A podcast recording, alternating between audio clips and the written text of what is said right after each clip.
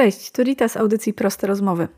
Jak już pewnie wiecie, nasza rozmowa z Ulą Łupińską musiała zostać podzielona na dwa odcinki, bo serwery by tego nie uniosły. Jeśli jeszcze nie słuchaliście pierwszej części, to znajdziecie ją pod nazwą Trzeba iść po swoje. Przed Wami za chwilę druga część. Dla mnie i Agi było to jedno z najważniejszych, a zarazem najmilszych spotkań w tej audycji. Mam nadzieję, że i Wam się spodoba, a może nawet zainspiruje do jakichś fajnych przemyśleń. Jeśli tak będzie, koniecznie podzielcie się tymi przemyśleniami ze światem i nie zapomnijcie nas oznaczyć. Zapraszamy! Cześć, tu Aga i Rita, czyli audycja Proste Rozmowy. Ja zastanawiam się nad jedną rzeczą, Ogólnie teraz zauważam, że może nie jeszcze w polskim świadku e, mediów społecznościowych, ale zwłaszcza w zagranicznych, bardzo mocno zaczyna nakładać się właśnie na własny rozwój duchowy i całą resztę. W polskim też, ale jeśli chodzi właśnie o intencje. I teraz nawet bym powiedziała, że trochę mi się wydaje, że w Stanach to zaczyna robić się trend wśród niektórych. Bardzo często mi się pojawia ten e, gdzieś temat. I ostatnio oglądałam film jednego z bardzo lubianych przeze mnie youtuberów, ale idealnie to się pokryło z tym, co właśnie Rita powiedziałaś. I on stwierdził, że będzie próbował to przez tydzień, żeby zobaczyć, jak wpłynie to na jego życie. I jak on szukał sobie intencji, wpisał sobie tam, że na Pinterestie czy na czokolwiek mu to się pokazało. I jak szukał tych intencji, to jego reakcja na właśnie takie rzeczy typu jestem silnym mężczyzną, kocham siebie i mam prawo do siebie. I takich innych takich podstaw, które dla nas teraz już widzimy, że są, one są podstawami, było nie, tego nie będę robić, dlatego że to jest creepy. To jest, to jest dziwne. Nie czuję się komfortowo z mówieniem tego na głos sobie do lustra. I, Ale jaki opór, no Tak, nie? i właśnie ten, ten opór, właśnie... który o teraz mhm. o tym mówi, że to są takie rzeczy, które się wydają bardzo proste. I to jest taki Paulo Coelho, który gdzieś się słyszy od samego początku, ale mam wrażenie, że przez to, że to jest takie proste i ludzie do tego podchodzą jak właśnie do Paulo Coelho, czyli tak, wszyscy po prostu o tym wiemy, Mm -hmm. Tak, mhm. prześmiewczo. Prześmiewcze. Jak jest pozytywne tak, i o miłości, to prześmiewczość sprawia, że nawet jeśli to jest super podstawowe, to my być może gdzieś podświadomie boimy się to wprowadzić w życie, albo no nie chcemy się w ogóle tym zająć, no bo to jest zbyt proste, plus wszyscy z tego się śmieją, no plus no nie jestem idiotą, żeby robić takie rzeczy, każdy kocha siebie, a prawda jest taka, że no to jest bardzo ciężkie i to jest proces, który pokochanie siebie to są lata, czasami naście albo dziesiątki lat, żeby w ogóle do tego dojść na fajnym poziomie. Chciałam powiedzieć, że śmiech to jest mechanizm obronny, więc jeżeli śmiewamy się z tego, to znaczy, że się w jakiś sposób przed tym bronimy, no nie? Więc i może się boimy tego, obawiamy, więc to jest takie, im ktoś bardziej się śmieje, to może bardziej się boi. Taka hipoteza. Tak, też to zauważam.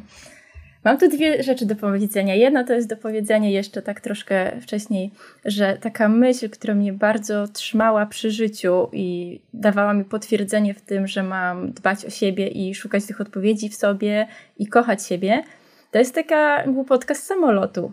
E, pewnie latałyście samolotem chociaż raz i wiecie, że jeśli chodzi o zasady bezpieczeństwa, to najpierw na przykład matka z dzieckiem dba o siebie, dopiero później o dziecko. Albo inaczej mówiąc, z pustego i Salomon nie naleje. Ja to z tymi dwoma hasłami akurat bardzo mocno żyłam przez długi czas, no bo jeśli ja będę pusta, tak jak, ten, jak to naczynie salomonowe, to nie będę miała z czego nalać, więc logiczne, że muszę się najpierw sama siebie napełnić. I tak samo z, to, z tym bezpieczeństwem w samolocie, że najpierw muszę zadbać o siebie, żeby móc pomóc innym. E, to jest jedno, to mnie bardzo trzymało przy życiu i przy tym, żebym się trzymała tego planu, który objęłam.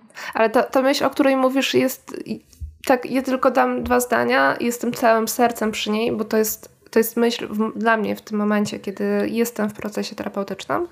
Jest y, myślą, którą wszystkim powtarzam dookoła, kiedy jest się też na etapie, w którym wszyscy zaczynają mówić, że mm, zaczynasz robić się egoistyczna, co z zadbaniem o innych Dobra, wracamy do Ojeju. podstaw. Jeśli, mhm. jeśli się pali, to ja na początku muszę ubrać kurtkę, nie mogę jako strażak wyleć do ciebie, bo po prostu obydwoje zginiemy. Ja nie będę w stanie ci pomóc. Muszę o siebie zadbać. Za mnie to rok, dwa, nie wiem ile, ale bez tego i tak obydwoje zginiemy. Więc no, to jest myśl, która mam wrażenie, że powinna być takim złotem dla w ogóle w naszym społeczeństwie, żeby o tym pamiętać ciągle. Najpierw ja, bo inaczej i tak nie pomogę innym.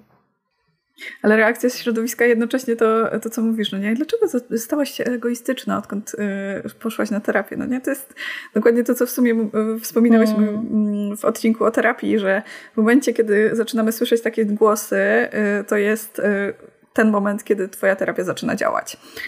I w ogóle nie, proszę się tym nie przejmować, nie?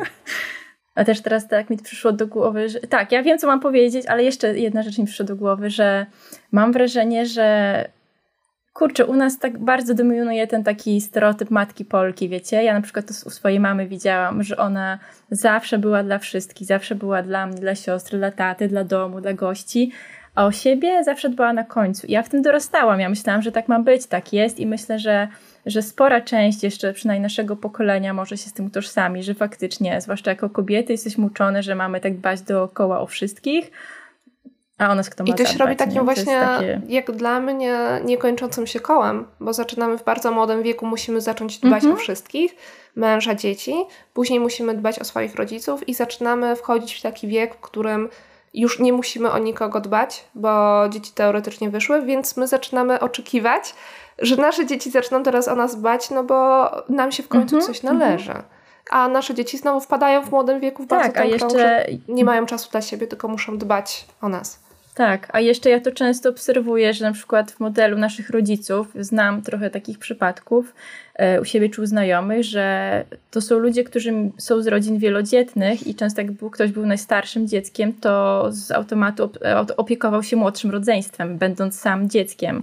Więc to te, właśnie to się zaczyna najpierw w dzieciństwie, że opiekujesz się innymi, później opiekujesz się dziećmi, jako na przykład ta matka Polka, później opiekujesz się załóżmy swoimi rodzicami i takie właśnie wpada się w takie błędne Takiej koło. zależności tak. cały czas, nie? Niekończące się zależności tak, od, od tak, innych tak, ludzi. Tak. A tak naprawdę wracając do tego, co mówiłaś o tej miłości, e, to powinniśmy się skupić na tym, żeby sobie dawać, no nie? Przede wszystkim dbać o siebie. Tak. Um, I to nie, wydaje mi się, że niektórzy postrzegają to tak, że jeśli ty dbasz o siebie, jesteś egoistyczna, to znaczy, że o mnie już nie będziesz miała czasu dbać, no nie? I to jest taki wyrzut, no nie? Że to znaczy, że co, że w ogóle się mną nie zaopiekujesz, ale właśnie na odwrót, no nie? Jeżeli ja będę w stanie zaopiekować się sobą i zadbać o moje dobre samopoczucie i moje zasoby, to będzie mi łatwiej pomóc tobie, jeśli będziesz tego potrzebować. Nie? Zwłaszcza, że u każdego w pewnym momencie przelewa no się ta czara goryczy. Jeśli dajemy, dajemy, dajemy, ciągle tylko dajemy, to zawsze nastąpi moment, w którym bardzo będziemy potrzebowali od kogoś wziąć i może się okazać, że dookoła nas będą osoby, które nie są w stanie nam tego dać, bo one były tylko i wyłącznie nauczone, że one biorą od nas. I w tym momencie zaczyna się, tak, zaczyna się tragedia. Tak, a musi być równowaga. Co do tych intencji, bo właśnie to jest takie dziwne, że czasami, czasami można widzieć na filmach albo jakieś porady, że napisz na lustrze albo stań przed lustrem i powiedz do siebie kocham cię. I teraz powiedzcie mi, kto tak naprawdę pójdzie i to zrobi. Że po prostu stanie przed lustrem, spojrzy sobie prosto w oczy i powie kocham cię. To jest bardzo I trudno. Kto, kto stanie przed lustrem i sobie spojrzy prosto w oczy. Tutaj zacznijmy od tego. No tak, nie? a to jest naprawdę, to jest podstawa, bo jak faktycznie gdzieś tam wchodzi w ten światek rozwoju duchowego, czy duchowości, czy, czy rozwoju osobistego, duchowego i tak dalej, to, to, to, to, często jest podawane jako taki pierwszy krok, że zrób coś takiego dla siebie, czy napisz karteczkę, na którą będziesz codziennie patrzył, y, jeśli lustro to jest za dużo. Y, ja pamiętam, jak pracowałam z intencjami, czy afirmacjami, jakkolwiek to nazwać, y, czyli po prostu zdaniami pozytywnymi, które chcę sobie włożyć do mózgu i chcę, żeby on się, on zapamiętał, on wchłonął te wszystkie pozytywne informacje, bo byłam tak długo karmiona przez niego tymi negatywnymi, że w ramach właśnie takiego wyrównania chcę trochę pozytywów wprowadzić do, wprowadzić do głowy. I pamiętam, jakie to było trudne, słuchajcie, na przykład wziąć długopis, jakąś kartkę i napisać jestem wspaniała. Po prostu. Nie, że myślę, że mogę być wspaniała, albo że no, jestem fajna, albo całkiem okej, okay, tylko jestem wspaniała. Moje życie jest cudowne. Każdy dzień, za każdym razem, jak się budzę, jest cudowną przygodą. Kocham siebie i swoje życie. Te rzeczy, które ja mówię teraz, brzmią bardzo naturalnie i to są słowa, których jestem przyzwyczajona już, ale pamiętam, jaka to była praca, że, żeby zapisać zdanie na kartce: Jestem wspaniała. Jestem wspaniała taka, jaka jestem. Jestem wartościowa i dary, które przynoszę i które mam do ofiarowania światu, są wartościowe. I to są bardzo trudne rzeczy, ale bardzo polecam.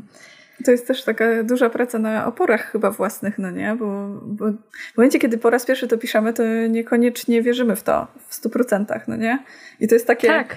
Dlatego trzeba ćwiczyć, bo to jest jak z jazdą na Dokładnie. rowerze na przykład. Bierzesz rower, masz dwie nogi i niby wiesz, że te rzeczy ze sobą mogą współgrać, ale jeszcze nie wiesz jak. Więc musisz ćwiczyć, upadniesz, ćwiczysz, upadniesz, ktoś ci pomoże, będziesz jeździł na czterech kółkach, później na dwóch, cokolwiek, ale ćwiczysz i to jest po prostu jak każda inna umiejętność, trzeba to trenować bo nasz mózg jest mięśniem, prawda? I, I, też można wyrobić w nim pewne ścieżki neuronowe, które będą wzmocnione, przez, wzmacniane przez nas i przez te afirmacje. Zresztą ja w międzyczasie, jak o tym powiedziałeś, to sobie znalazłam taki zeszycik, w którym pisałam różne rzeczy. Niekoniecznie moje własne, mojego własnego autorstwa, ale przypisywałam różne zdania z książek albo jakieś cytaty. I na przykład sobie teraz to otworzyłam e, i zaczyna się od zdania: Jestem ważna, po prostu. Zasługuję na wszystko, co najlepsze. Jakie to jest zajebiste zdanie, żeby tak po prostu każdy codziennie rano stanął przed lustrem i powiedział sobie: No tak, jestem wspaniała, kocham siebie, świat ma dla mnie do oferowania wszystko, co najlepsze. No dlaczego nie? Albo tutaj, wszechświat ma dla mnie bezlik prezentów, które tylko czekają na rozpakowanie. Ja wiem, że to brzmi jak Paulo Coelho i że to może być zabawne, ale jeśli ja otaczam się takimi pozytywami, jeśli otaczam się takimi pozytywami, to naprawdę jest mi lepiej. Skoro to działa, to dlaczego nie? Albo teraz mam jakieś takie śmieszne zdanie, bo ja tego nie czytałam od lat, ja nie wiem, co tu jest. Jestem wdzięczna za bałagan, bo on budzi we mnie potrzebę porządku, a więc zmiany, a więc potrzebę zmiany mojego życia na lepsze. Wspaniałe. To, no, to jest chyba akurat moje zdanie, nie jakieś przepisane. Jestem mądra i wiem, co mi służy, więc dokonuję wyborów zgodnych z moim dobrem. No kto tak o sobie mówi? Gdzie taki jest przekaz w telewizji? No nie na pudelku, prawda? W social mediach jest coraz więcej tego, ale kto mówi ci, że stań przed lustrem i powiedz sobie jestem mądry, jestem mądra. I uwierz w to naprawdę. Mam wrażenie, że większość osób, jeśli by coś takiego powiedziała, to jest z jednej strony kwestia tego wyśmiewania, a z drugiej strony kwestia e, próżności, że ktoś by mógł uznać to, jak to mówisz, że jesteś wspaniała. No, zwłaszcza nasza rozmowa, którą mieliśmy zanim zaczęliśmy nagrywać a propos, no, no nie bójmy się mówić, hejterskich komentarzy, tego, że na przykład ktoś gdzieś się pokazuje, coś chce robić, ten hejt jest u nas dosyć mocno nadal obecny. E, jest taką kulturą, która raczej próbuje kogoś zdołować, niż pozwolić mu wzrosnąć i pokazać, że tak, faktycznie jesteś wspaniała. Możesz mieć swoje wady, ale nadal jesteś wspaniała.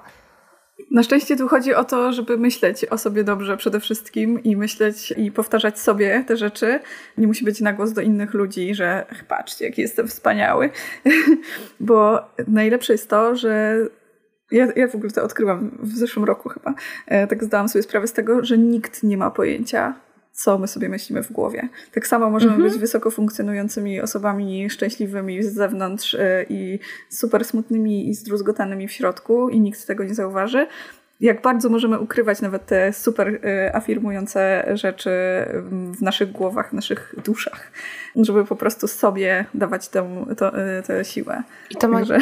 Tak, ale to jest niesamowite też pod tym względem, że jak ja mówię takie sobie rzeczy i naprawdę zaczynam w nie wierzyć i to staje się moją naturalną narracją wewnętrzną, czyli tym moim dialogiem, który cały czas prowadzę, to skoro ja już nie znam innych wartości, to ja naturalnie siłą rzeczy jestem taka też wobec innych osób. To jest, to jest niesamowite, że ja uleczyłam siebie i nagle moje relacje z ludźmi zaczynają się poprawiać, bo jestem bardziej otwarta, bardziej wyrozumiała, bo skoro jestem wyrozumiała dla siebie, to mam też do ofiarowania wyłącznie wyrozumiałość wobec innych ludzi, bo jakby nie umiałabym teraz żyć w takim kontraście, że jestem wyrozumiała dla siebie, ale że jestem jędzą dla innych, no to mi się w ogóle nie, nie, nie, nie, nie zgadza.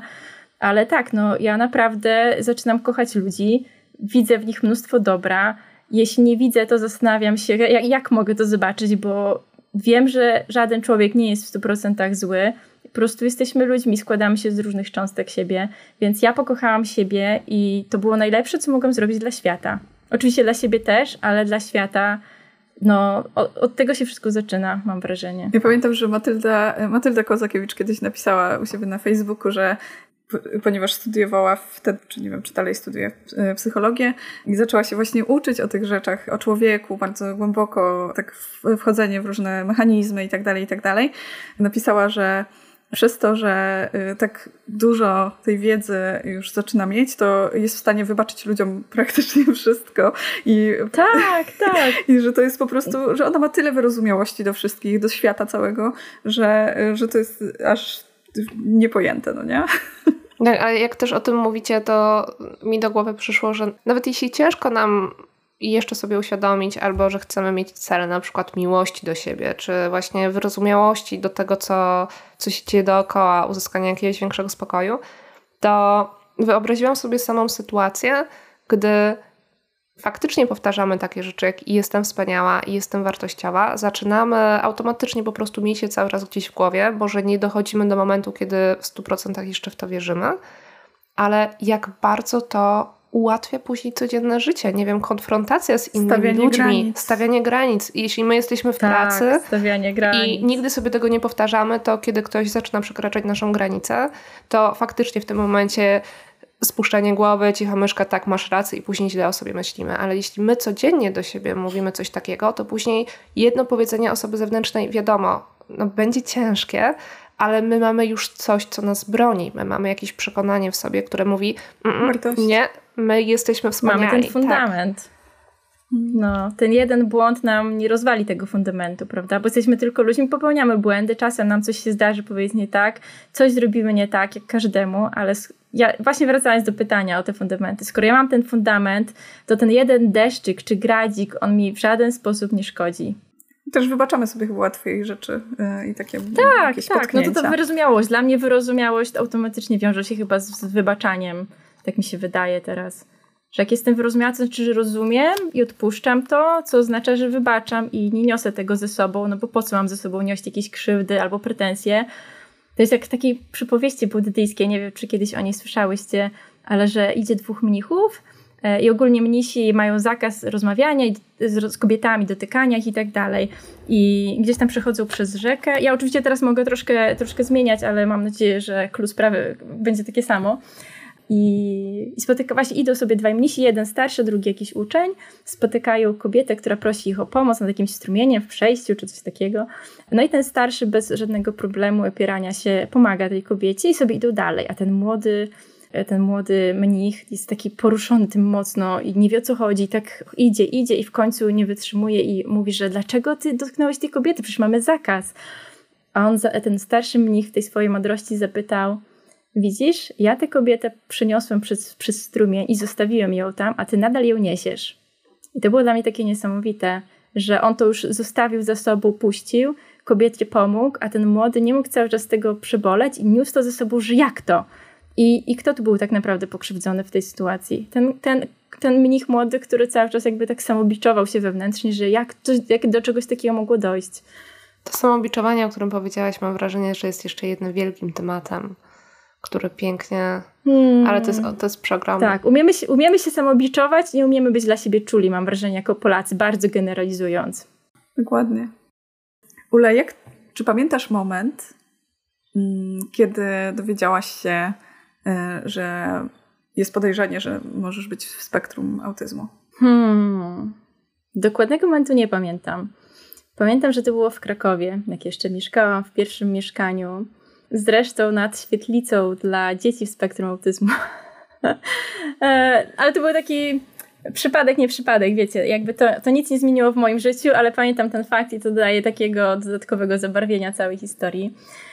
Nie pamiętam, jak to się stało. Pamiętam, że w każdym razie znalazłam w internecie bloga czy wywiad z jakąś dziewczyną, co, coś, jakieś takie źródło. Ona pisała pod pseudonimem ale była dorosłą, dorosłą kobietą w spektrum autyzmu, z tego co mi wiadomo. I ja to przeczytałam zupełnie przypadkiem.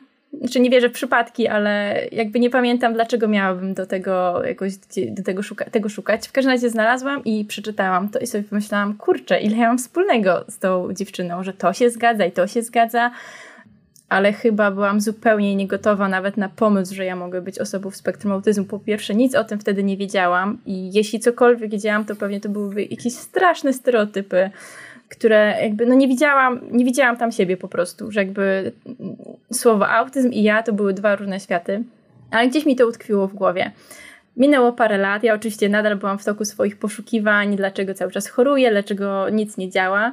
I parę lat temu poznałam kobietę, która jest w podobnym wieku do mojego, też ma super życie, fajnego męża, rozwija się zawodowo. Jest to Kamila z projektu Dobre Ciało, bardzo, bardzo polecam. E, I ona, ona jest osobą w spektrum autyzmu. E, zobaczyłam w niej takie trochę odbicie siebie, że skoro ona jest spektrum i mamy takie dość w jakimś sensie lustrzane życia, to może, może u mnie coś jest na rzeczy. Wydawało mi się to jeszcze dość absurdalne, ponieważ uznałam, że jak pójdę do lekarza i powiem, że no dzień dobry, mam podejrzenie, że mogę być osobą spektrum autyzmu, to on jak na mnie spojrzy i nawet nie zdąży mnie wysłać, to mnie wyśmieje po prostu. Od, od samego początku będzie się ze mnie śmiał, więc ja strasznie się bałam w ogóle iść z takim pomysłem. Wydawało mi się to niedorzeczne, ale właśnie idąc za przykładem Kamili, poszłam do poleconego przez nią lekarza, który y, zajmuje się diagnozowaniem, rozpoznawaniem osób dorosłych w spektrum, w tym kobiet, bo to jest ważne, że kobiety w spektrum mają jeszcze trudniej niż y, mężczyźni w spektrum, tak opierając się tylko na tym dwupodziale. Ja poszłam do niego. To, to był mój kolejny lekarz i kolei nie zdawali mm, egzaminu. Usłyszałam u jednej lekarki, że że z moją osobowością, która je, moja osobowość nadaje się do kompletnego przybudowania, że zajmie to może z 6-7 lat, będzie to trudna sprawa, będę musiała cały czas chodzić na terapię na leczenie, ale że powinnyśmy dać radę. Wiecie, ja stamtąd uciekłam, bo czułam, że coś tu jest nie tak. I miesiąc czy dwa później trafiłam do, do tego lekarza, który już na pierwszym spotkaniu właściwie powiedział, że jak na moje oko, to pani jest w spektrum, ale proszę się jeszcze bardziej przygotować, polecił jakieś książki, żebym jeszcze więcej o tym wiedziała, bo oczywiście ja już trochę, trochę się przygotowałam sama. I faktycznie na kolejnym spotkaniu oboje już właściwie byliśmy pewni. E, że, to, że to jest to, że, że ja jestem osobą spektrum autyzmu. Nadal nie dowierzałam, bo, bo przyjęcie takiej informacji nie jest łatwe. Jak się 30 lat szuka odpowiedzi, na to, dlaczego ja nie pasuję do społeczeństwa, a, tu nagle się słyszy odpowiedź, to to jest naprawdę nieproporcjonalne wydarzenie, bo to jest takie malutkie, po prostu ktoś ci coś mówi i co ci wyjaśnia całe życie, no jak I to? zwłaszcza, Dlaczego? że tak szybko, no nie? Ta diagnoza zaszła, tak, no nie? Tak, tak, Więc to było i bardzo oczekiwane, i bardzo nieoczekiwane. E, ja sobie wtedy dałam czas na, na ja wiedziałam, że chcę zrobić taką pełną diagnozę. Leka, e, diagnoza lekarza oczywiście jest pełnoprawna, e, ale też można udać się na taką pełną diagnozę. Wtedy zespół specjalistów zajmuje się konkretnym przypadkiem konkretnej osoby i wtedy wydaje tę opinię końcowo po iluś tam spotkaniach, w tym na przykład rozmowa z, rodzinem, z rodziną albo z mężem, czy z kimkolwiek innym, kogo wskaże ta osoba. Ja sobie dałam czas na oswojenie się z autyzmem, z tym pomysłem, że jestem w spektrum, chciałam się dowiedzieć o tym jeszcze więcej, no po prostu zostać małym specjalistą od własnego autyzmu. I okazało się, że u mnie to oswajanie się zajęło rok, bo na początku ta pierwsza diagnoza była w lutym 2020, natomiast w marcu 2021 ja już miałam y, oficjalną diagnozę z innego, niezależnego źródła. I mimo, że mam te dwie diagnozy, to nadal czasami nie dowierzam, że to jest jakby zbyt piękne, że tak wszystko mi to wyjaśniło, ale, ale tak, to, to, to jest w tak wielkim skrócie. Co zmieniła diagnoza w Twoim życiu? wszystko. E, gdybyśmy rozmawiały rok temu, to, to miałabym bardzo duże problemy z wyjaśnieniem Wam, co ja czuję, ale opowiedziałabym mniej więcej coś takiego, że widzicie jakby cały czas niezmienioną powłokę zewnętrzną mnie i że mam ten sam dowód osobisty, to samo imię, nazwisko, ale tak naprawdę ja Wam gwarantuję, że że nic innego nie, nie ostało się z tej starej uli, bo podczas tego roku, który sobie dałam, ja bardzo dużo kwestionowałam siebie i weryfikowałam to, z czego się składam, w taki sposób, że skoro już wiedziałam, że jestem osobą w spektrum, to patrzyłam teraz na siebie nowymi oczami, właśnie w kontekście spektrum autyzmu. I, i po prostu brałam pojedyncze kawałki siebie, oglądałam je z każdej strony i zastanawiałam się, czy to jest moje, czy to jest coś, co mam wrodzone, czy to jest coś, co włożyło mi do głowy społeczeństwo, wychowanie, religia, kultura, cokolwiek? Czy to jest moje, czy to nie moje? Czy ja chcę to zachować, czy ja nie chcę tego zachować? Czy to jest mi potrzebne, czy nie? Ja po prostu przez cały rok robiłam takie wewnętrzne przebudowanie i jeszcze ono na pewno trwa na jakimś etapie, ale myślę, że ta główna przebudowa już się skończyła. Ja jestem zupełnie innym człowiekiem. Ja no, no sam fakt tego, że ja po 17 latach chorowania psychicznego wychodzę z tego i w końcu widzę światełko i mam chęć do życia i chcę mi się robić rzeczy, no naprawdę diagnoza jest... To jest tak, jakbym otrzymała instrukcję do samej siebie, o której ktoś zapomniał, którą gdzieś ktoś przy narodzeniu zagubił i nagle po tych 30 paru latach ona do mnie wraca, taki manual użytkownika ja w końcu kumam, co, co się ze mną robi, jak, jak się używa mojego umysłu, jak się używa mojego ciała, dlaczego ono jest takie delikatne, wrażliwe, e, e, o co chodzi z tymi moimi specyficznymi wzorcami myślowymi, dlaczego ja mam takie cechy, a nie inne. Więc no, to jest, to jest niesamowite. Ja naprawdę nie wiem, jak ludzie żyją bez chorób psychicznych i bez, bez takich, e, bez potrzeby diagnozowania się, bo jeśli ludzie na co dzień tak funkcjonują, to kurczę, ja nie wiem dlaczego w telewizji codziennie nikt nie krzyczy, że halo, życie się dzieje, życie jest piękne i żyjemy, tylko mówię o tych wszystkich strasznych rzeczach, bo to jest niesamowite, czego ja teraz doświadczam każdego dnia. Zaczęłam mieć komfort życia, bo wcześniej to było takie trochę dogorywanie, trochę walczenie, ciągłe demony i tak dalej, a teraz nawet jak jest źle, to i tak jest dobrze. Tak jak w tym memie z dowcipą, że nawet zła pizza, to i tak jest dobra pizza, nie? Bo to pizza. Więc ja teraz mam też taki mindset, no, pizza to pizza, życie, żyćko to żyćko, jak to mówimy z Pawłem, żyćko z ryćko, ale jest dobrze. Więc mimo, że są trudności i, i czasem są absurdy i retrogradacja Merkurego i wszystko się wali, pali, to ja mam ten swój fundament wewnętrzny, który składa się z kosteczek, z kosteczek, z cegiełek autyzmu i nie tylko. I to, to mi ratuje tyłek na co dzień. Naprawdę, no, diagnoza w moim przypadku była lekarstwem i rozwiązała wszystkie problemy. Zresztą nie, dobra, to jest może takie zbyt piękne, ale no dzięki diagnozie mam życie, naprawdę, bo ja nie wiem, co by bez tego było nie wiem, miałabym kolejne 10 lat szukać jakiejś odpowiedzi, nie mam pojęcia, to już byłoby absurdalne. Myślę, że myślę, że żaden Bóg nie chciałby dla mnie takiego scenariusza. No, przynajmniej mam nadzieję. Mm, podkreśliłaś, że istnieją takie miejsca, które badają czy diagnozują właśnie wśród kobiet autyzm, bo autyzm początkowo y, była taka hipoteza, że to jest tylko choroba chłopców. Nie choroba. Nie, przepraszam, nie choroba. choroba. Że autyzm występuje tylko. Ale wiesz, na początku chyba nawet, właśnie nie wiem, czy to było postrzegane właśnie jako przypadłość. Nawet teraz się mówi, że ktoś jest w spektrum autyzmu i to od, od niedawna mhm. myślę, ale tak wiesz, 10-15 lat temu, wtedy kiedy ty nawet też mówiłaś, że zaczęłaś e, źle się czuć, to wtedy pewnie nie dostałabyś takiej diagnozy, no nie? Znając życie. Mhm. Mm. Być może tak, być może tak. No, ja czuję, że ta diagnoza przyszła w bardzo dobrym momencie, kiedy ja byłam na to gotowa bo gdyby przyszła wcześniej, być może byłoby mi łatwiej, być może nie, ale ja wiem, że ja miałam po prostu tyle, tyle rzeczy, z których musiałam się oczyścić, że, że ona była trochę taką wisienką na torcie, ale jednocześnie bez tej wisienki tego tortu by nie było, mhm. rozumiecie? Że to było tak esencjonalne. Wisienka Schrödingera. Właśnie chciałam się o to spytać, bo no. te 17 lat jest bardzo długim procesem i on jest zakończony tą wisienką, mhm. o której mówisz. Natomiast jak czujesz, że ten proces tych 17 lat, wiadomo, tam były wzloty i upadki, ale ogólnie poznawania mhm. siebie wpłynął na, na to, jak przyjęłaś tą. Z jednej strony przyjęłaś tą diagnozę, ale tak naprawdę w bardzo szybkim czasie, no bo mówisz tak naprawdę, że minął ten rok, przynajmniej z mojej gdzieś mm, perspektywy, to jest tak. bardzo szybki czas, w którym się super z tym oswoiłaś i czujesz zupełnie inny komfort życia. O, dobra, więc to jest bardzo ważny kontekst, o którym zapomniałam powiedzieć. E, więc tak, ja miałam, e, mam nadal bardzo, bardzo komfortową sytuację.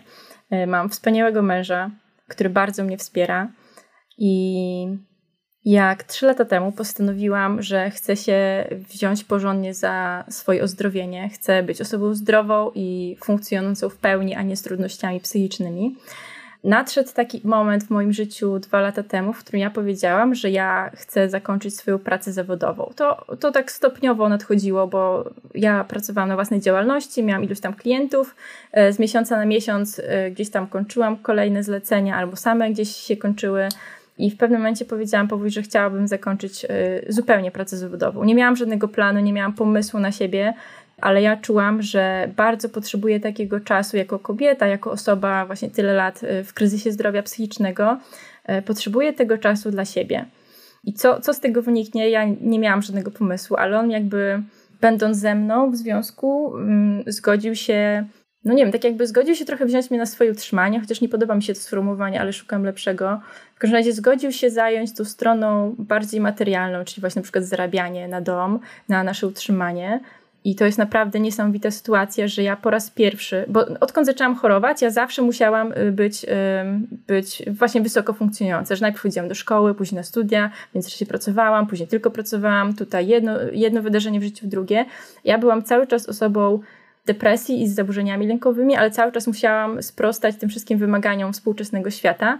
I w pewnym momencie powiedziałam, że stop, ja wysiadam z tego kołowrotka szalonego i, chcę zająć się sobą. I faktycznie on mi dał taką przestrzeń, dał taką możliwość, zarabia na nas oboje i, i to jest niesamowite, niesamowite. Mam wrażenie, że takie wakacje trochę od życia dorosłego, kiedy ja mogłam skupić się na sobie, na swoich problemach, na wzlotach, upadkach. Oh, będę mu naprawdę za to na, chyba do końca życia wdzięczna, bo dzie- tylko dzięki, czy może nie, nie tylko dzięki temu, ale to był, to był niesamowity komfort, że ja mogłam zająć się tylko sobą, czasem będąc naprawdę upierdliwą partnerką. I miałam ten czas, miałam tę przestrzeń, nie musiałam się martwić o, o, wiecie, o zarabianie na chleb, bo ja mogłam skupić się wyłącznie na swoim zdrowiu psychicznym, na czymś, co było... Moje, moje zdrowie psychiczne no, było od lat po prostu w, rozsy, w rozsypce, tak. Moje zdrowie psychiczne od lat było w rozsypce.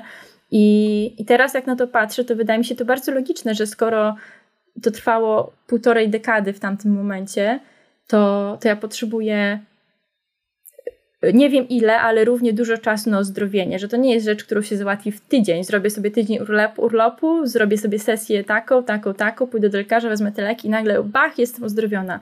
Tylko u mnie to są dwa lata. I ja miałam niesamowity komfort, szczęście, dużo miłości, jakby w ogóle to też jest niesamowita historia, że samo to, że ja zostałam bez pracy, kiedy wcześniej byłam pracocholiczką i miałam swoją działalność, która była znana w internecie i tak dalej, i nagle zostałam z niczym. Wiecie, to, jest, to było dla mnie bardzo dziwne, że ja nie zarabiam, ja nie przynoszę żadnych pieniędzy, e, ja nie uczestniczę w tym naszym życiu finansowym w domu, bo wszystko opiera się tylko na jednej osobie teraz. I sama ta sytuacja spowodowała we mnie w pewnym momencie najpierw taką rozsypkę, że jak to, że kim ja jestem, jaką mam wartość dla społeczeństwa, dla domu. Przecież ja nic nie robię w życiu, ja w niczym się nie przydaję, jestem bardzo bezwartościowa. Więc to był na początku, na początku właśnie taki straszny zjazd znowu, ale, ale sobie zjechałam tam, a później windą do nieba. E, później okazało się, że, e, że to było mi bardzo potrzebne, ponieważ dla, dla mnie i dla naszego związku to była lekcja, e, w której oboje zobaczyliśmy. Najpierw zaczęło się ode mnie. Ja zobaczyłam, że Paweł kocha mnie bezwarunkowo. Ja pierwszy raz w życiu doświadczyłam miłości bezwarunkowej, że ja nie przynoszę pieniędzy, że ja czasami jestem w rozsypce i nie jestem przez tydzień w stanie ugotować obiadu i wszystko on musi robić, że ja się czasem do niczego nie przydaję, tylko siedzę i ryczę, on jeszcze musi mnie tulić, jeszcze musi zarabiać i tak dalej, że ma bardzo dużo na głowie, ale dał mi ten czas i czasem się wkurzał, ale nadal mi to dawał i szanował tę przestrzeń i rozmawiał ze mną i znosił ze mną to wszystko. Ja zobaczyłam, że ja mogę być jakby w kontekście świata, jaki mamy, ja mogę być zupełnie bezwartościowa, ale on mnie kocha bezwarunkowo. I jak ja to zobaczyłam w jego oczach, to, to zaczęło być mi łatwiej kochać samą siebie, czyli to wracamy do tej miłości do siebie.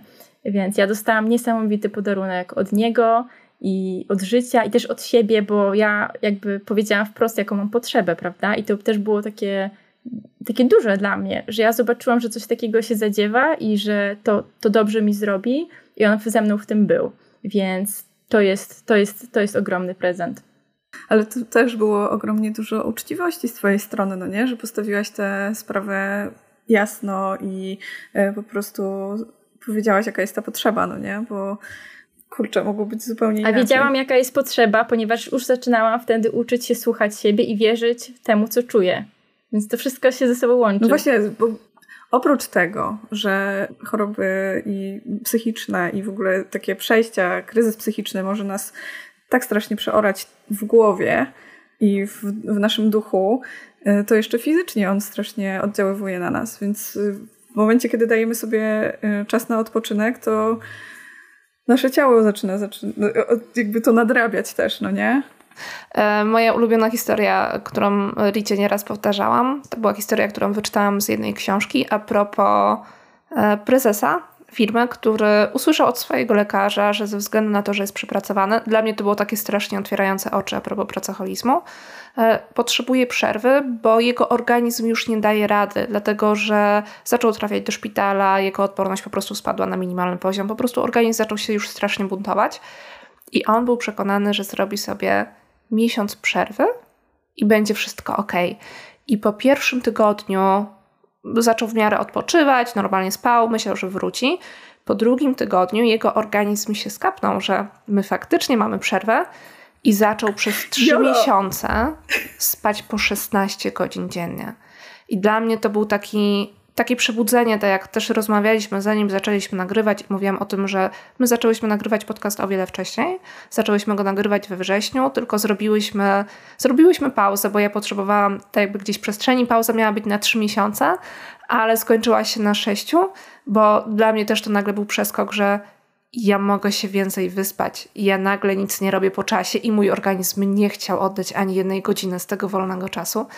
I mam wrażenie, że często nie zdajemy sobie sprawy, jak bardzo zapędzamy się w tym złym traktowaniu organizmu też fizycznie, jak bardzo on potrzebuje odpoczynku, bo nie dajemy mu odpowiedniej i odpowiedniego czasu na odpoczynek, żeby on w ogóle poczuł, że ja faktycznie mogę odpocząć. I że jeśli większość z nas nagle by dostało trzy miesiące wolnego, to prawdopodobnie zaczęłoby nagle spać po 16 godzin dziennie, bo ich organizm by się skapnął. Ale powiem wam dziewczyny, że ja tak miałam, że jak y, właśnie planowaliśmy naszą podróż y, na trzy miesiące do Azji, to po prostu ja myślałam, że tak, będziemy tam mieć po prostu takie żyćko i będziemy wstawać, wschody słońca, zachody słońca, surfing, y, tam praca z, z żółwiami i w ogóle wszystko.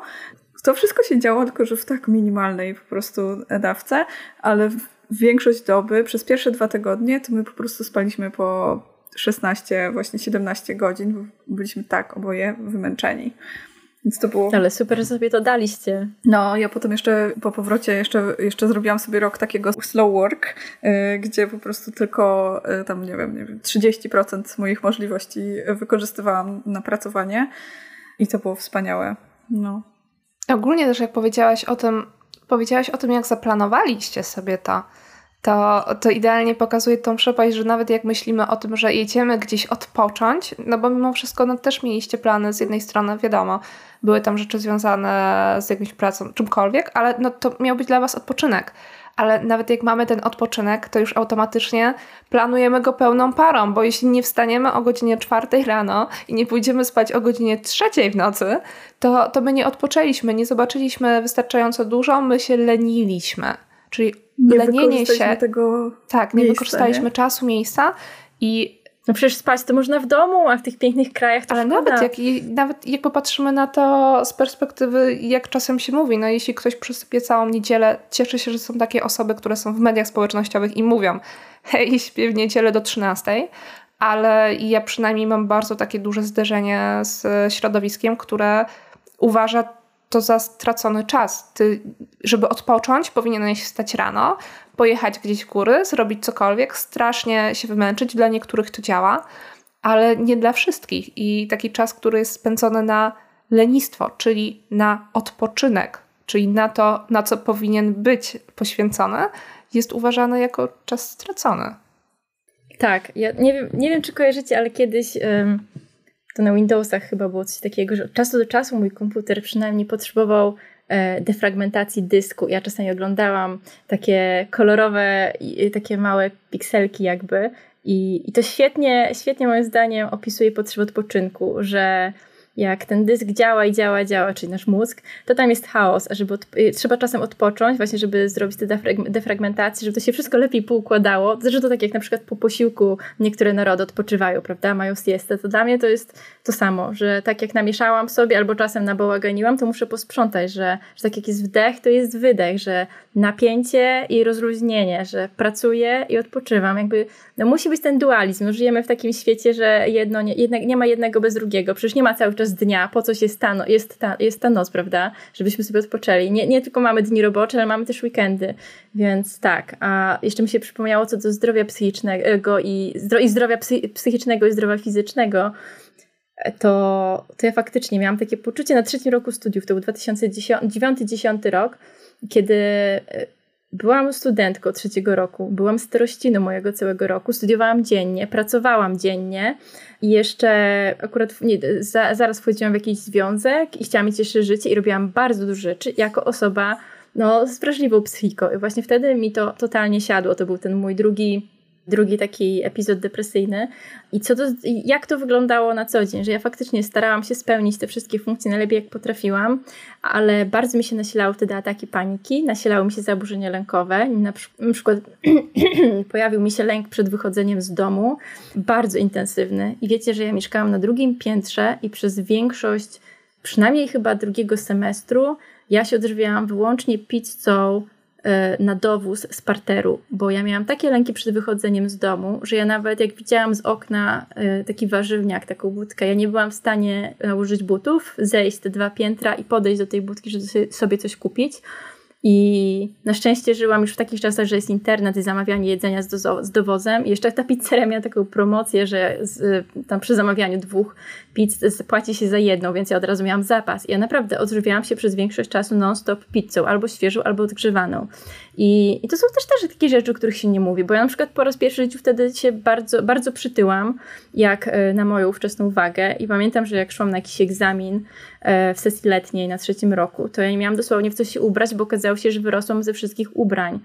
I, no i depresja, no depresja wpływa na mnóstwo rzeczy. W ogóle zdrowie psychiczne wpływa na mnóstwo rzeczy, więc ja patrząc na siebie i na to, że brakowało mi tego odpoczynku, bo same słyszałyście, ile rzeczy robiłam, a chciałam pewnie jeszcze więcej, bo czułam, że muszę sprostać jakby mimo tych swoich przeciwności, muszę pokazać, że umiem jeszcze więcej niż osoby zdrowe.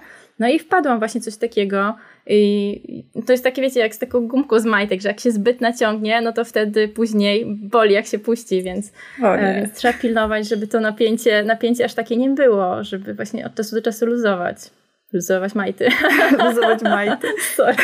Ale też mi się y, właśnie sama nazwa i presja Ludzie, którzy zaczynają le leczyć się na depresję, to osoby, które były pod presją zbyt długo, no nie? Mm -hmm. których zaczyna po mm -hmm. prostu ta presja już y, się jakoś wy wyłazić, no nie? I to wydaje mi się, że to może być powód, dlaczego ta y, przypadłość się właśnie w ten sposób nazywa, no nie? No, też kiedyś na to zwróciłam uwagę. Możemy to zapisać jak z angielska. Tche, presja, nie? Depresja. Ale szczerze, jestem ciekawa, czy to faktycznie czasem z łaciny nie jest z tym powiązane. Bo to aż... Hmm, trzeba będzie znaleźć. Zgooglujemy. Ula, Ula, Ula y, szukasz? No oczywiście. No, to jest... o, o, na przykład tutaj jest od de łacińskiego depresus, niski, poniżony. A, Pierwszy wynik. Czyli to coś innego słowa.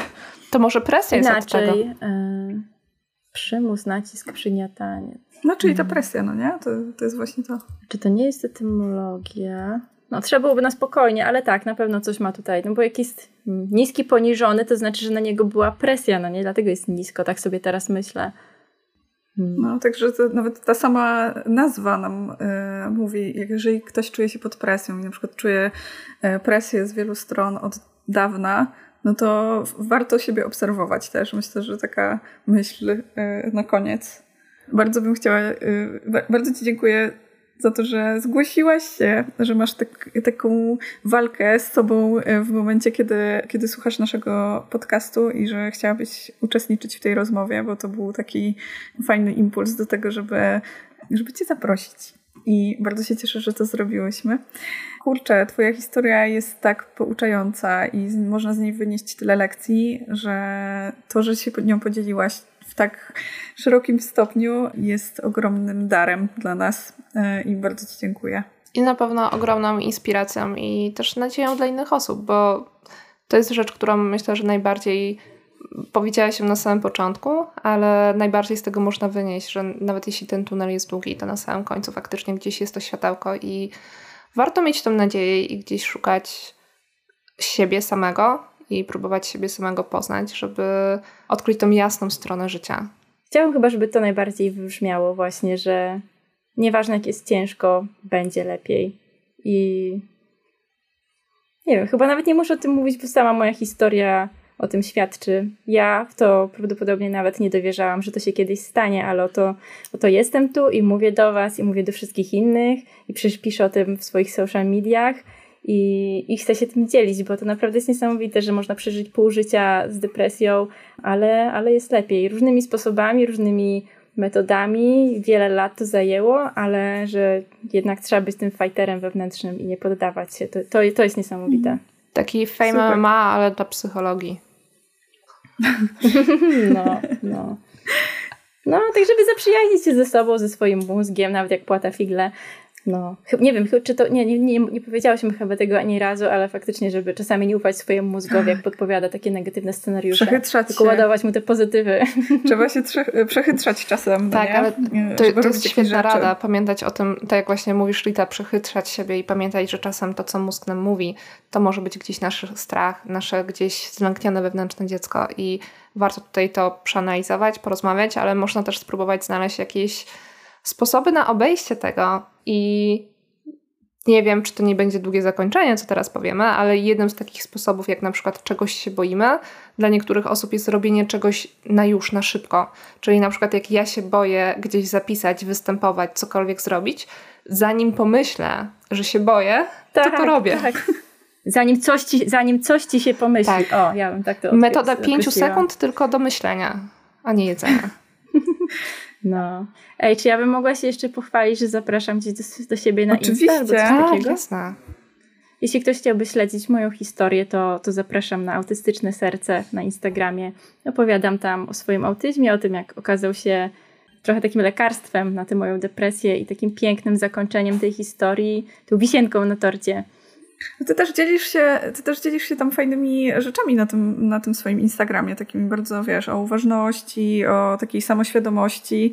Więc jeżeli, jeżeli ktoś um, też chciałby zobaczyć, jak, jak może to wyglądać, no to jak najbardziej Ula tak, jest. Ja, ja dopiero startuję, rozkręcam się, ale nabieram tej odwagi też przede wszystkim, bo to jest każdorazowo coming out. Ja już mogłam mówić tyle razy, że mam depresję, tyle razy, że jestem sobą w spektrum, ale jednak każdy taki post, podzielenie się taką miękkością z siebie, z tym całym światem i nie wiadomo, jak to zostanie odebrane, to jest trudne, więc ja dopiero się rozkręcam, przyzwyczajam się do tego sprawdzam ze sobą każdorazowo. Też czasami robię jakieś przerwy, jeśli czuję, że za dużo się już obnażyłam, ale tak, pokazuję jak żyć w zgodzie z samą sobą i jakie to może być piękne. Przynajmniej tak chciałabym być odbierana. Tak pokazywać innym, że można. Ja to tak odbieram. Ja też. Hmm, Więc serdecznie tam zapraszamy. My już obserwujemy, przynajmniej ja obserwuję od ostatnich paru minut. Możesz sprawdzić. A, okej. Okay. teraz doszła. No, e, Zapraszamy też na nasze socjale, bo jeśli nie będziecie mogli trafić, chociaż e, nazwa faktycznie e, jest na Instagramie taka sama, jak Ula powiedziała, właśnie przed chwilą sprawdziłam. Jeśli nie będziecie mogli trafić, to będziecie mieli też odnośnik na naszych socjalach do socjali Uli i też do innych odcinków, na które rozmawiamy na podobne tematy, ale myślę, że też w przyszłości z Ulą na pewno o czymś więcej jeszcze porozmawiamy. Mm, tymczasem bardzo, bardzo Wam dziękuję. Spełniłam swoje marzenie razem z Wami, żeby z Wami w końcu pogadać. Było wspaniale. Dziękujemy Ci bardzo. Dziękujemy Ci ślicznie. Dzięki. Do usłyszenia. Cześć. Pa.